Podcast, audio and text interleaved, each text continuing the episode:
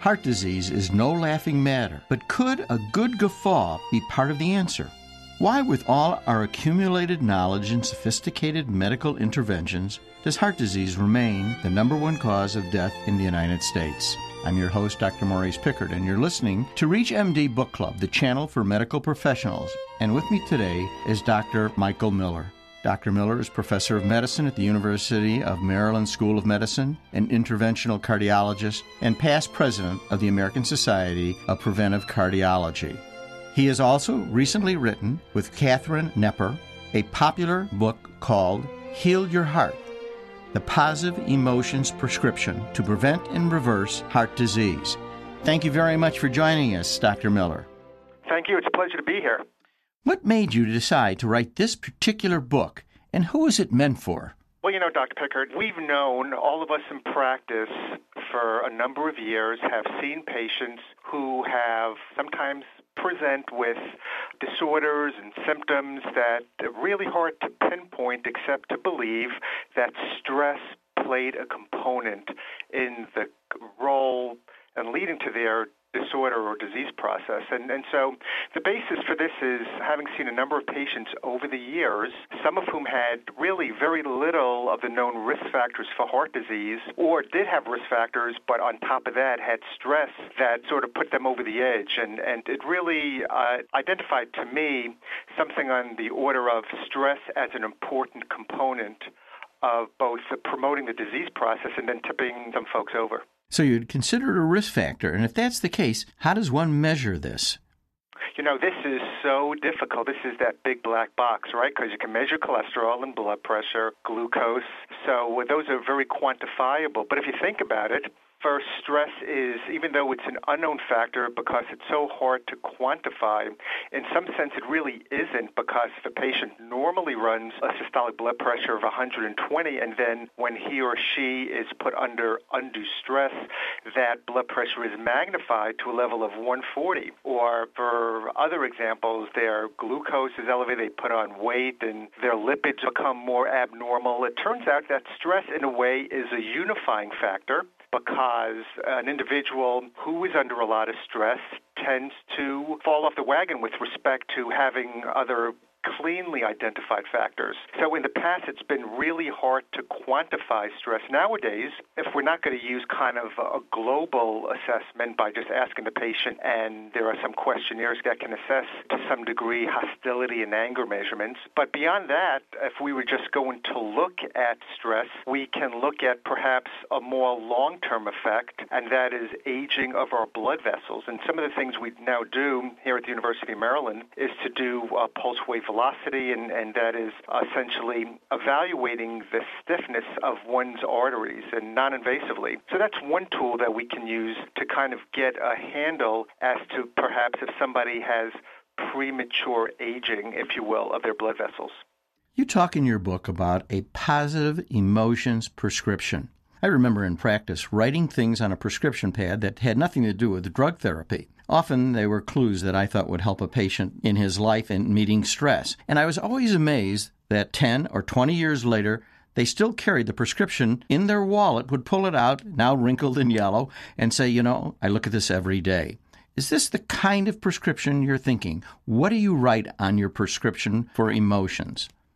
Well, the one thing that that I've been known to write on a prescription pad is to laugh at least once a day. That is really get a good belly laugh. Uh, in some cases, I might write listen to joyful music in addition to good diet and exercise. And it's really to remind us that while nutrition is really important, as is activity, emotional health is pivotal in our ability to uh, feel not only good from the standpoint of reducing stress, but also uh, research suggests that positive emotions is an active process and that in of itself can induce effects directly on blood vessels.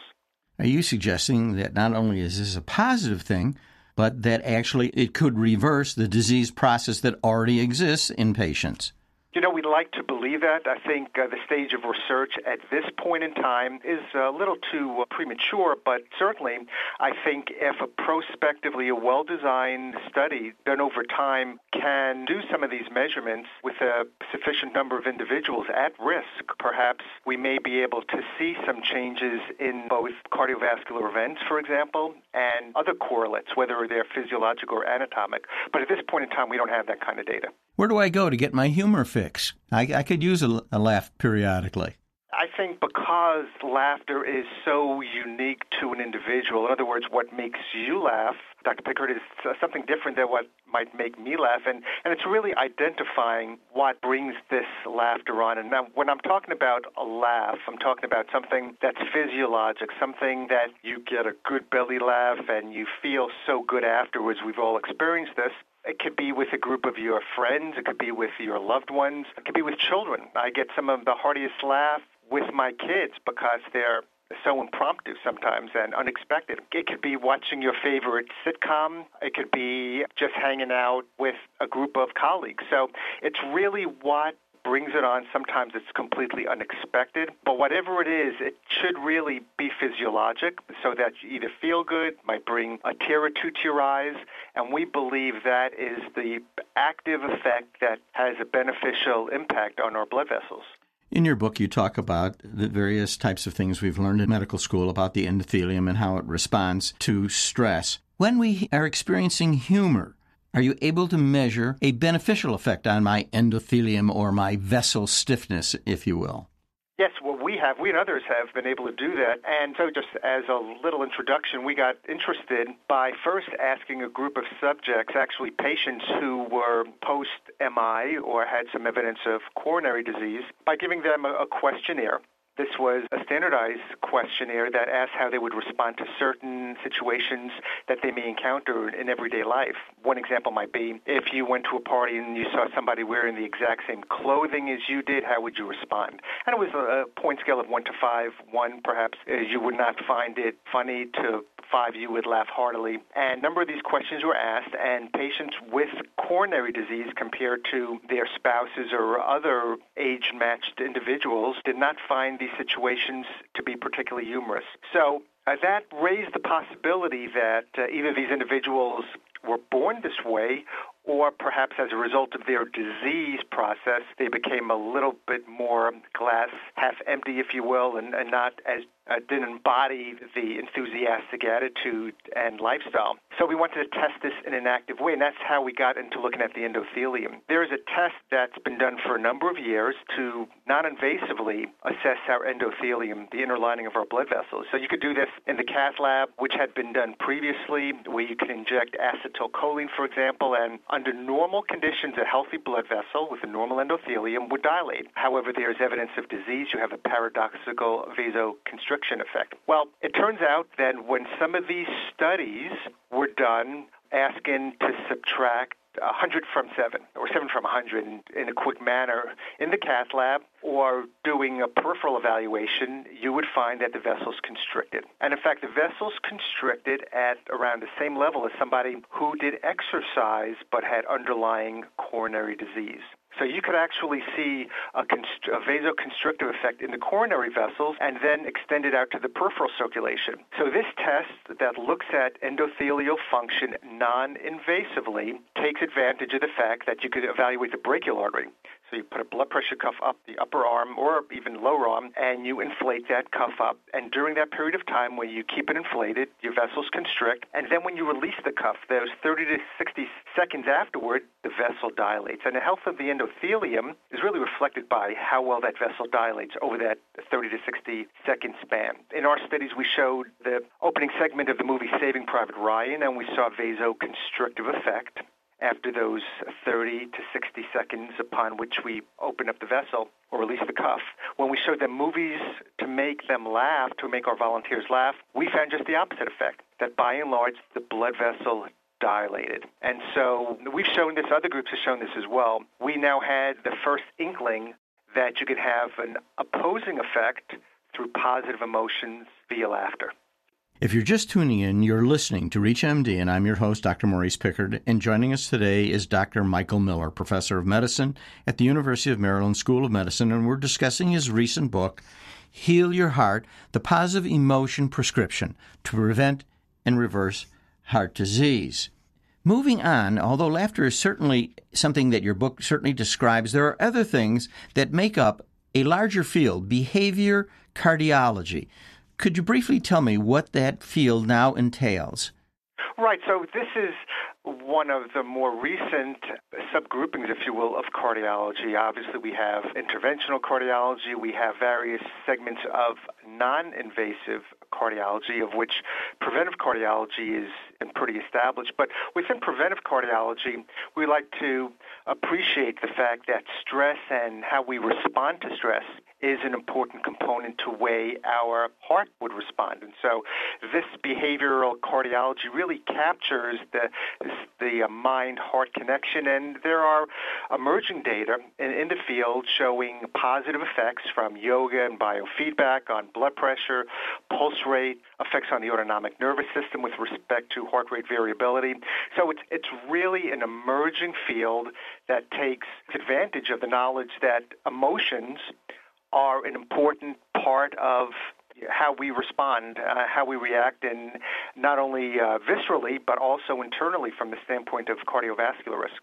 One of the other things that you mentioned in your book, which was new to me and probably to our listeners, was the concept of NEAT, N-E-A-T, non-exercise activity thermogenesis. Could you give us a little idea of what you mean? After reading this chapter, I thought I should become a fidgeter. Well, you know, it, it is. You know, this is one one of the things that I think a lot of thin people, uh, as we note in the book, a lot of thin people really appreciate because, and I have this habit as well, uh, that is moving around. So NEAT really represents activity that is uh, that occurs outside of your your daily kinds of activity. So it's the things you're you're basically doing without a known aerobic activity. What are you doing during the course of the day?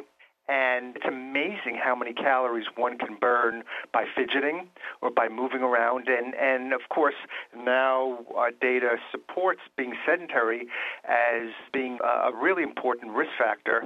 Uh, and so I've been telling my patients for quite some time not to sit for more than 15 20 minutes. Uh, some folks are now getting these aerobic desks where they're working, are sitting on a bike and working and bicycling while they're working, or standing while they're working. I like to stand when I work and just getting up and moving around, never being immobile if you don't have to for more than a few minutes, just being active all the time. And you could burn three, four, five hundred calories a day.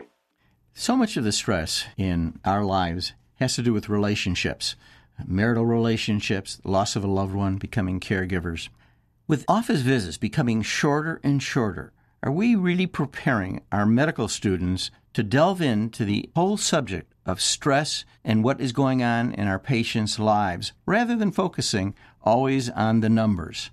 Right, you know, Maurice, this is this is such an important component, and and this is really what we try to bring out in the book, and that is we do not educate our medical students, nor do we prepare them sufficiently for these types of uh, far-reaching parts of their training that, uh, and in fact, I've had so many patients over the years come to me and say, you know, I know you're all pressed for time, but it doesn't really take a whole lot to just show the patient that you really care, ask them. And I picked this up when I was a kid because our family doctor would want to know just one or two personal things that he wrote down. He must have written down because he seemed to know what was going on in our lives. And, and so I've taken up that habit, and it doesn't take a lot. You know, I know, for example, a patient may have said on their last visit that they were going on a trip. So I just jot that down and say, "How was your trip?" When I see them next time, and say, "Oh, you remembered." And what's amazing is that when you make that connection to show that you have some interest in that patient's life, they really seem to say, "Wow, this physician really cares about me."